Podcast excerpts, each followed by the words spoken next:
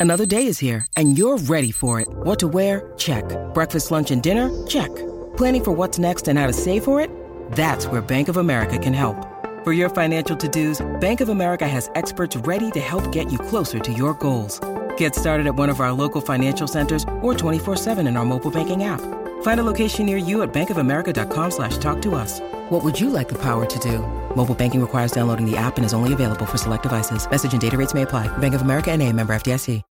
When you need mealtime inspiration, it's worth shopping Kroger, where you'll find over 30,000 mouthwatering choices that excite your inner foodie. And no matter what tasty choice you make, you'll enjoy our everyday low prices, plus extra ways to save, like digital coupons worth over $600 each week. You can also save up to $1 off per gallon at the pump with fuel points. More savings and more inspiring flavors make shopping Kroger worth it every time. Kroger, fresh for everyone. Fuel restrictions apply. Before this episode of the Final Word podcast, another quick update from our friends at Brick Lane Brewing. We are grateful for Brick Lane's support through the weekly episode Storytime. Did you hear Daniel Norcross's wild 904 triumph? Are you kidding me? Start with Storytime 59 and then follow it up with Storytime 60. Totally worth it.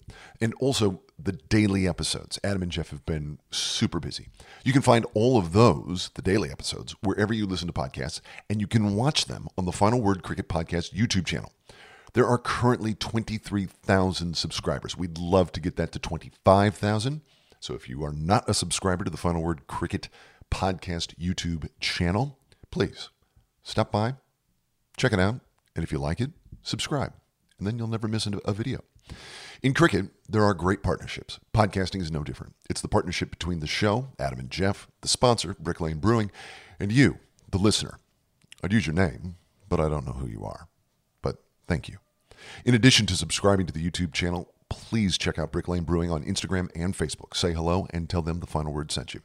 You can order all your Brick Lane favorites at bricklanebrewing.com. It's a super easy way to get your hands on all of the various brews. Brick Lane Brewing, based and brewed in Melbourne, Australia. Great city, great beer. Thank you, Brick Lane Brewing, for being part of the final word, and as always, thank you for listening. That's enough from me. Now, Adam Collins, Geoff Lemon, and the final word.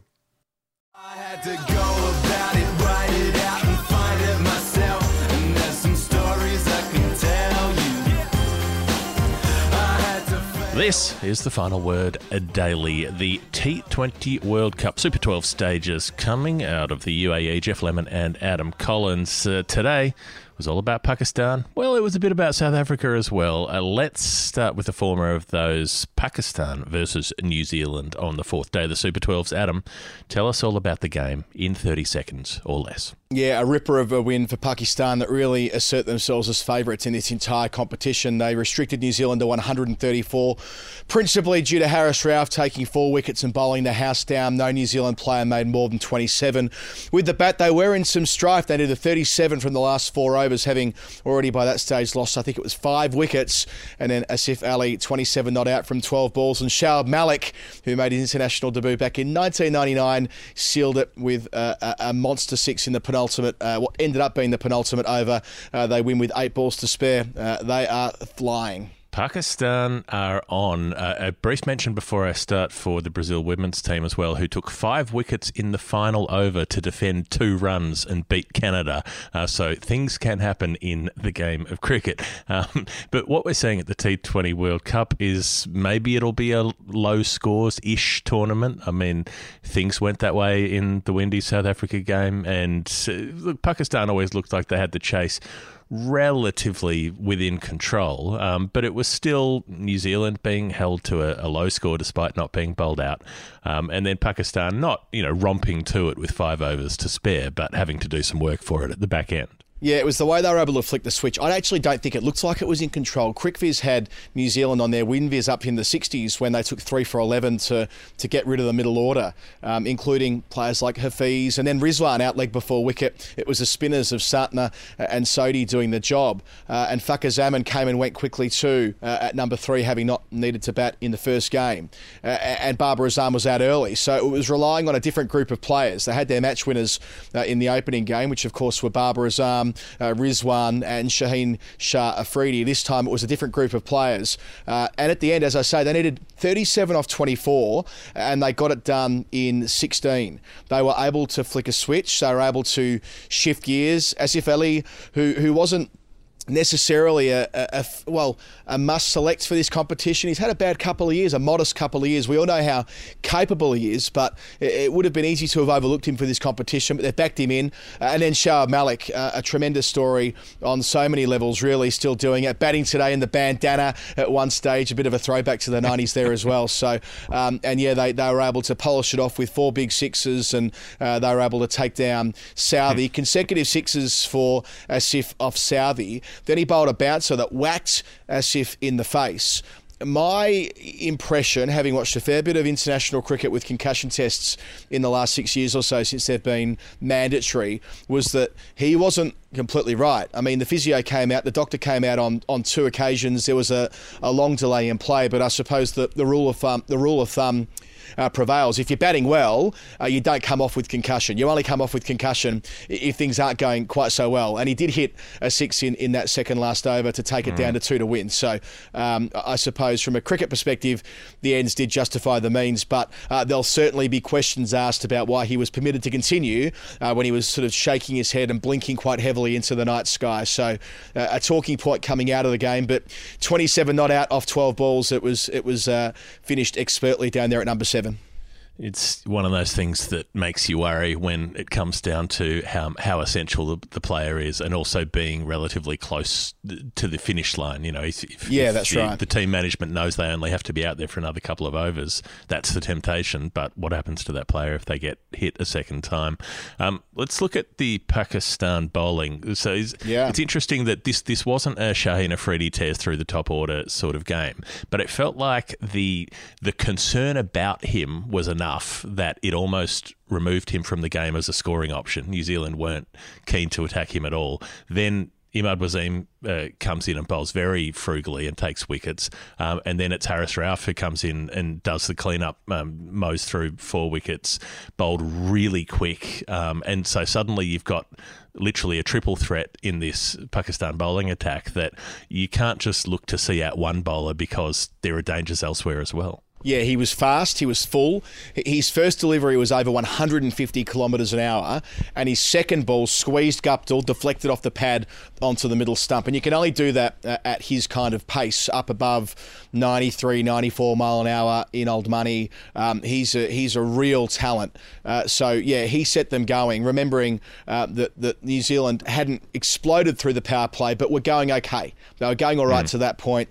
Imad Wasim was a conservative option, but bowled well off the top top. One for 24 from his four overs, bowled straight. It, it did a job for them. They did see out Shaheen Shah Afridi. Daryl Mitchell played him quite nicely. Uh, I, have got here the Middlesex jacket on tonight. Uh, Middlesex's own um, Daryl Mitchell facing Middlesex's own Shaheen Shah Afridi, who's joining the club next year. Uh, uh, uh but um, the the um, you know they got through that part, and no one made more runs than Mitchell's 27.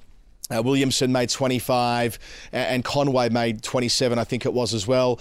Conway looked apart at different stages, but they weren't able to completely put the foot down. Uh, they lost wickets through the middle order. Williamson was run out in rather comical fashion, pushing a ball back to Hassan Ali, and he picked it up in his follow through and, and, pegged the stumps down. And uh, at one stage, you're kind of thinking, well, where's the glue here? Where's Ross Taylor, uh, who isn't part of calculations at the moment, of course? But yeah, they, they kind of limped to 134 with Haris Rauf coming back.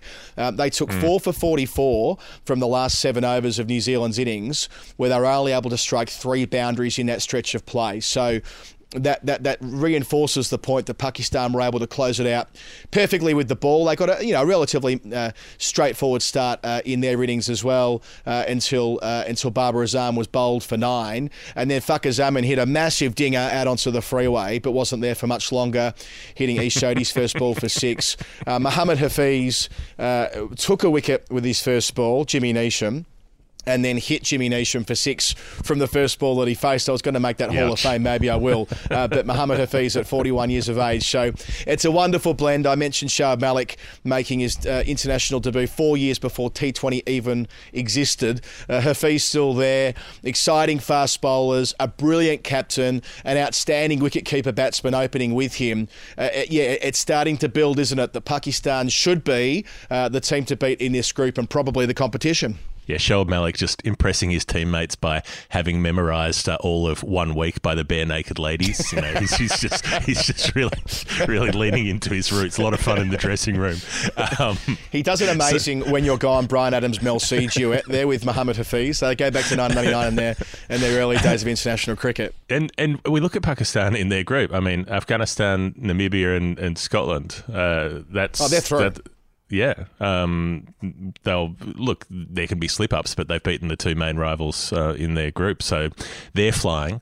If we cross over to the other group, I'm going to do South Africa and the West Indies in 30 seconds or less, which might be more of a challenge given it was quite a few hours ago and I've just been watching the other game and soaking everything up there. But um, a weird sort of game. Uh, Evin Lewis at the top clobbering 56 quickly, and Lendl Simmons could not hit the ball off the square. 16 off 35 balls he made. Mm. And that, I mean, that all but choked the game off for the West Indies. Uh, they ended up limping to a pretty subpar 143 for eight. Couldn't really get any momentum going. Um, and South Africa in the end chased it relatively easily. Markram um, and Reza Hendricks did the job for them. Uh, Hendricks at the top and Markram through the middle. Um, and, and they chased it, what, five down and, and looked pretty comfortable. Yeah, and Rassie, my boy Rassie, contributing to an unbeaten 83 run stand with Markram at the end, who made a half century. Yeah, it felt like they just had that in control the whole way through the chase. The West Indies weren't able to, with the exception of Lewis, really deploy their six hitters. I know Gayle hit a couple before getting out, and Pollard walking out with the wide brimmed hat uh, hit one too, the captain down at number six. But yeah, the, the squeeze was on. Uh, bizarre innings from Simmons. Uh, I'm not sure whether that was a corrective, well, seemed to be a corrective on what happened when they were out, uh, all out for 50 odd in, in the opening game, Jeff, but uh, it didn't work because he faced, I think it was 29% of the balls for 11% mm-hmm. of the runs, and it was the second slowest innings in the history of this competition for players who faced 35 balls, which, uh, uh I mean, it's, it's, it's hard to comprehend a player as capable as Simmons. We saw that in this comp five and a half years ago, could be reduced to what he was today. Mm. Well, and, and, I don't know why I said five wickets down because they were two wickets down. Um, I just thought they couldn't have won that easily, but they did. It, I, it felt like the first couple of overs um, that Simmons faced was about the other night. It was about just making sure that he bettered himself in. But after that, he just could not get going. The number of times that he hit straight to cover or straight to mid wicket inside the circle. Um, the the number of times he went after the ball hard and still wasn't able to score was dragging mm. bottom edges. Uh, he only scored in singles. Literally, his only scoring shots for the entire innings were ones. um, it, it, it's the sort of innings that you don't see in, in T20 cricket. And I think in the end, he basically did give his wicket away. He he backed away and, and tried to, to slash a, a leg cutter from Rabada that, that went on and hit his leg stump. But he was just trying to put anything on anything at that point, um, and almost hoping that it would hit the stump so he could get out of there. But yeah, it, it, looked like an argument probably 10 balls earlier than that for a strategic retirement. Um, and that's something that we, we never see teams willing to do. Um, there's always the hope that the player will come good good, and, and sometimes they do, like a Rahul Tewatia kind of style where they, you know, suddenly flick the switch and start putting balls over the fence. But Simmons is a six hitting first kind of player. Mm. Um, and I suppose you can just have those days where you can't gauge the pace of the ball for whatever reason and, and you can't make it happen. But yeah, it was mortally damaging. Um, West Indies were trying to play catch up thereafter. This interesting thing where Nicholas Pooran came in at three instead of Gayle at around the 11 overs had gone by that point. And I'm pretty sure that was because they knew that Gayle's a slow starter and they thought they couldn't really afford to send him in to be batting with Simmons the way he was going. They they wanted Pooran a, a more dynamic sort of early scorer, and then they had to send Gayle in eventually at four, and, and he did um, clear the fence once as he as he suggested. But you know, South Africa had given themselves flexibility by bowling Aiden Markram up front, something they didn't do the other night that cost them against Australia was using up their spinners early. Instead, they used Markram's part-time spin for three overs during the power play. The first two overs were a great idea. The third one got clobbered somewhat predictably, but that at least gave them the latitude that they didn't have to bowl out Shamsi later when he got collected by Pollard and, and by Gayle. They were able to switch things around. Um, Temba Temba Bavuma didn't have to use Pretorius until later in, in the innings um, and then had those options up his sleeve. So there was that bit more flexibility for South Africa that made a big difference. Yeah, I, like their bowling in this tournament. Uh, Nortje went for just 14 from his four overs. Rabada hit the stumps of Simmons. Uh, the two spinners are two of the best in the world. Uh, and then you've got Pretorius, who went around a little bit at the end uh, on Saturday against Australia, taking three wickets, bowling at the very death. I like the, the way that Bavuma captains a couple of times. I mentioned it on the Daily Pod on Saturday that he, he is he's a very good field setter which counts for a lot in T20 cricket. We saw today almost like a very short straight hit, and it saved mm-hmm. a couple of boundaries and contributed to a catch being taken in that position at the death. So Bavuma is a thinker on the game, an experienced player, uh, and doing a fine job on that front. So yeah, it was set up by the bowling, clinical batting. Markram's a star.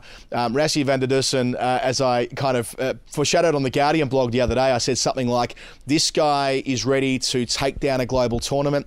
He made a century in the warm up game uh, last week. Of course, he got out for a duck against Australia and uh, made me look a bit silly. But I feel as though he's got all the, all the all the school all the skills there and all the tools there as well. So. Um, uh, one to keep an eye on through the competition. They'll, they'll do well to get out of the group. Let's be honest. They've, they've lost their first game and they've beaten the Windies, who look like they're well, they're going like a bastard. But still, I wouldn't count them out of taking down a couple of scalps uh, along the way.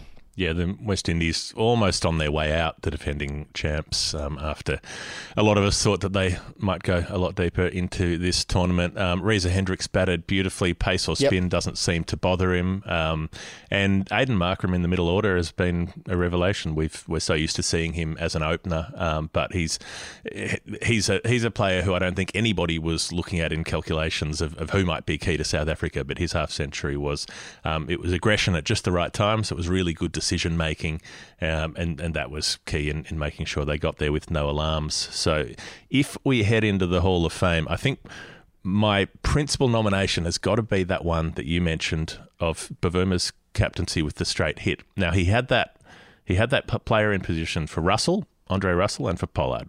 Um, it was Um, just about a mid on, like just to the bowler's side of mid on, but almost directly behind the bowler. And he almost had both of those players caught there as they went just over the top of that player, and then did have Pollard caught there an over or two later. And it was clearly planning from seeing how often they back away and hit straight back over the non striker stumps and back down the ground, and that those shots are usually lofted for the first 20 or 30 meters and then land. So having that player in that position, I mean, it, it, was it was keeping the requirement of having a fielder inside the circle, but also defending the boundary in that way. Yeah, I liked it a lot. And I'm going to note on the way through that it, with Woodstock Cricket, it's like going to a bridal boutique for your cricket bats. It's that personalised service that we like to talk about at woodstockcricket.co.uk. The offer code is TFW20. And by that, I mean next week, I'm going up to Nottinghamshire and they're going to kit mm-hmm. me out personally in their showroom. You get the personal touch there, affordable cricket bats, woodstockcricket.co.uk, and some of the best bats, if not the best bats in the world. Offer code TFW20. Um, I just enjoyed Mohammad Hafeez being um, able to hit a six first ball off Neesham uh, and then to dismiss the, the same man with his first delivery. Um, he was also uh, out himself to a blinding catch from Devon Conway, which looked like it was going to be decisive in the final analysis. Conway. Um, had a long way to run in from long on, dove, dived at full stretch and dragged it in. Um, Conway's already becoming, Geoff, a senior player in this New Zealand team across the formats. It feels like he arrived about 10 minutes ago, but he, he's essential to New Zealand's fortunes in every game he plays, not least in this competition. So uh, a note for him uh, on the way through. Uh, Geoff, so we've got the Hall of Fame. Uh, before we finish up, uh, we should address the uh, the Quinton de Kock omission from today. I, I think it'd be disingenuous for us not to. I know we're trying try and stay away from the issues on the Daily Show. But uh, the statement went out from Cricket South Africa saying it was crucial that their players with all the history in South Africa uh, showed a united front uh, by taking the knee as one. Uh, and Quinton de Kock uh, shortly thereafter said he would be missing on personal grounds. Now, from my perspective, Geoff, we've seen uh, a lot of back and forth on social media in the usual way about this, but um, taking the knee, uh, listen to what Michael Holding said last year and this year as well, and wrote about in his book. Taking the knee aligns you with the anti racist movement open and shut. If you want to align yourself with the anti racist movement, you take a knee. It's no more political than that. It's not some broader campaign. It's about allying yourself uh, mm. with, with other athletes around the world and other people around the world of colour uh, to say uh, that you are with them and you are also anti racist. And that is the standard that Quinton de Kock wasn't willing to meet today. I understand people saying that it, it has to be a, a matter of choice and, and that that's what makes it meaningful. And that is true from a personal perspective uh, it's also you're also representing a country and representing a team. It's not just about being an individual out there. And I think it did jar for people in South Africa that there was such a motley collection of responses um, happening when that moment happened before the game with South Africa's players, some standing, some kneeling, some bowing heads, some not, and and Quinton de Kock notably not joining in with that in any way. If if your point of making a a, a, a political protest, as it were, is refusing to play in a World Cup match for your country because you're being asked to make a gesture against racism, that seems like a, a pretty weird place to draw a stand. So, in terms of the country he's representing, supposedly, um, it makes a lot more sense in that context for there to be a requirement for a unified front than it would necessarily for, for any country. Yeah, that, that's right. And Cricket South Africa's position on this until now was that you could take a number of different actions. You could stand to attention, uh, you could take a knee, you could put your hand on your heart. Well, de Kock was doing none of those things. So he was the catalyst in some ways uh, for the decision that CSA made, and they are very clear in their statement. It also has to do with the history of systemic racism in their country. So um, I don't think it was a particularly uh, high bar to clear for him to align himself with, with players in his team and, and so on. But uh, the debate doubtless will continue and continue and continue now that he's um, left himself out of the the game today, I, I, don't expect he'll play again in the tournament. Uh, I don't see Cricket South Africa uh, changing their position, so it could be a, a massive storyline uh, for this South African team. Uh, Geoff, let's leave it there. This has been uh, the fourth day of the Men's T20 World Cup 2021. If you like what we do, uh, you can join us on Patreon, patreon.com forward slash the final word. Find us on all the social media platforms and tell your friends. We'll be back tomorrow with the fifth day of this competition. Adam Collins and Geoff Lemon. Until then, good night.